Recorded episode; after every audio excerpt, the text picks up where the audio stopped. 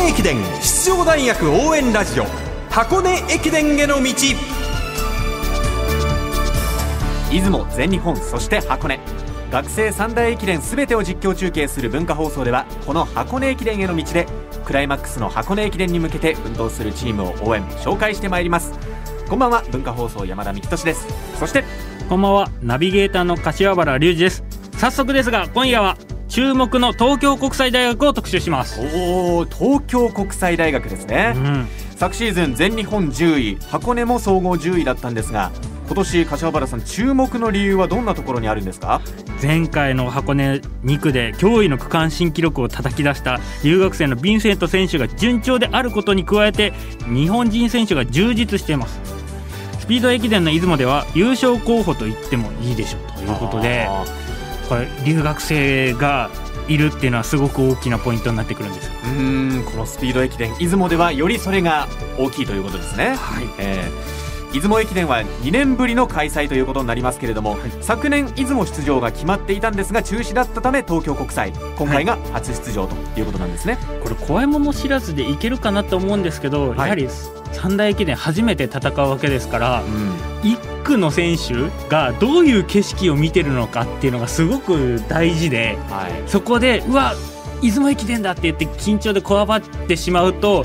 そのままずるずるいってしまう可能性もありますし、うん、また違う戦い方全日本箱根っていうだけじゃなくてもう一本増えたことによって調整が難しくなってくると思うんですよね。はい、うんで東京国際今シーズン初めてその三大大会にすべて出場ということになりますから、はい、この出雲の1区の走りっていうのが勢いづけるためにも必要になってくると。どの選手配置するかがすごく多分押田監督悩んでるんじゃないかなと。それでは東京国際大学大志田修二監督のインタビューをお届けしましょう。監督就任11年目で初めて三大駅伝すべてに出場する今シーズンの意気込みを大志田監督に伺いましたそうですね。あの、まあ、三大駅伝というのは口にしていいものなのかという まあできた時には箱根を出るというところのチームでしたので、まあ、それがなかなかこう箱根でシードを取ることもできなかったというところからすればあの選手にもこの三大駅伝えー、出雲に関しては初出場初優勝ということを選手には言ってるんですけど、まあ、チャンスがあるのであればそれを目指していこうというところで、まあ、選手のあの意識も高いくなってきてるかなと思います、はい、そしてあの出雲駅伝作戦とかあるんですか？いやまあ初めて出る駅伝なのであのその作戦というよりは区間距離だったりあとはコースのロケーションだったりを、まあ、見ながら、まあ、うちの選手でいけばここが適材適所かなというところを配置してその中でのレースをになると思いますのであの初出場初優勝とは言ってますけど、まあ、選手にあまりプレッシャーを感じさせることなく普段のレースというか多分5キロでいうと13分台であの入っていかないと他の大学には太刀打ちできないでしょうからあの今までは箱根でいうと、まあ、3分前後のペースでよかったのが今度は2分50を切っていかなきゃいけないところのレース配分の切り替えを、まあ、選手に言っているところですかね。はい、他のチームからはヴィンセント選手がどこに配置されるのかっていうのが非常にこう、はい、聞こえてくるんですが、はい、大志田監督の中ではもう決まってますか？もうはい。あの、まあ、一番長いところでアンカーに今今考えているので、まあ、逆に日本人の選手がヴィンセントに渡すまでどれくらいの差でいってくれるかなというところで逆にそこに5人の選手のその目標だったり課題がそこにあるので個人のあの課題に向けてどんな結果を残していくのかっていうのは非常に、まあ、期待しているところと楽しみなところと不安なところと、はい、ちょっとやってみなきゃ分かんないところもあるので、まあ、そういったところは大いに期待したいなと思ってます。ヴィンセント選手まで何分差こういう質問してしまうと僕は心苦しいんですけど、はい、何分差あれば優勝できるかなとですかね。やはりまああの駒澤大学さんあたりはすごくこう選手も充実していますのであの、まあ、うちの選手で5区間で1分以内というところは絶対必要かなと思いますね。あの1分以内でもなかなか厳しいのかなとあの10キロですとそんなにか大差はないかなと思いますので1分以内では渡したいなと思います。東京国際大学大志田修二監督に柏原さんがお話を伺いました。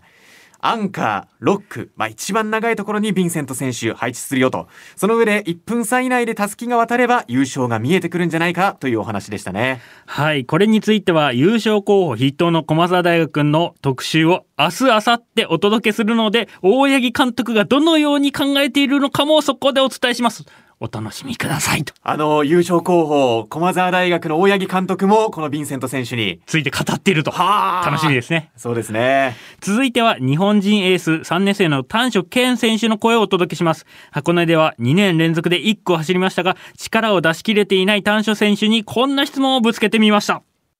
丹所選手、箱根結構1区を任されることが多いですが、はい、この1区、どうですか？やりたいとかあの、はい、やっぱ難しいなって思うのか。難しいもそうですし、まあ、一番何が嫌っていうのは、まあ、朝が早いこと。そうなそうですね。自分はちょっと早起きが苦手なんで。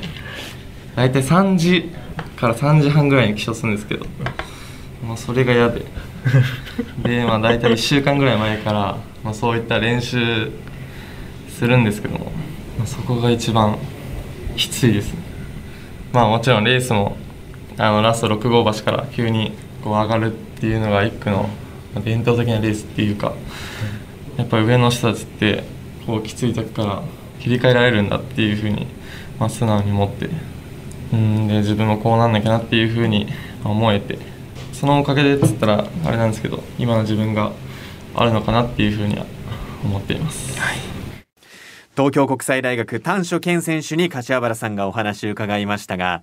朝が苦手でね、はい、早起きの練習をするっていう初めてそんな選手聞いたんですけど。あの箱根駅伝はみんなそうですよ。一区一区二区早起きの練習します。はい、そうですか。これ覚えておいた方がいいですよ。はい勉強になりました。いやしかし朝が苦手っていうね、はい、話でしたね柏原さん。ただですね出雲のスタートが12時5分と聞いてそれなら一区でもいいかなと思いましたと話していました。ああなるほどお昼ですもんね、出雲はね。はい。はい、えー、さて、丹所選手は前回の箱根1区で経験が今の自分につながっていると話していましたね。うん、これは大志田監督も指摘していて、前回の箱根から練習に対する姿勢が変わったと話していましたと。はいそこから全日本インカレ5000メートルで3位という結果ですね。はい。この丹所選手はロングスパートが持ち味で先頭を引っ張って3位ということで、まあ大きな自信につながったんじゃないかなと思いますし、またね、あの、東京国際大学、今回オリンピックに出場してた伊藤達彦選手 OB で、はい、ここのあの、まあ、メンタル面っていうか練習面っていうところをすごく参考にしていると、押田監督言ってましたので、楽しみですね、うん、男子1万メートルでね、オリンピックに出場ということで、伊藤達彦選手の影響もあったということですね。はい、最後に出雲駅伝の目標を丹所選手に聞いてみました。そうですね、えっと、まずチームとして初出場、初優勝っていうものを目標に掲げてて、で、まあ、初出場、初優勝っていうものは、えっとまあ、1回しかチャンスがないのでそれを無駄にしないためにも個人では、まあ、区間賞って言いたいところですけどまだ今年の自分には区間賞っていう、えー、目標にはまだ早いのかなっていうふうに思っているので最低限区間3番っていうものを目標にしてチームに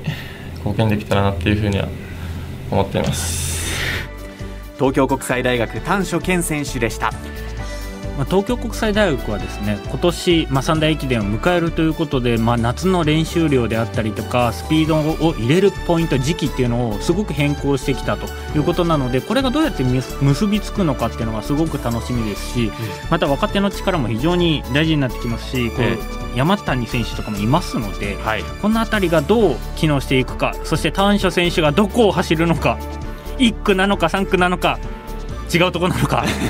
これはすごく注目して見ていきたいと思います。うん。スピードスターのねヴィンセント選手がアンカーということは決まっているということですけれども他の選手がねどういった配置なのか、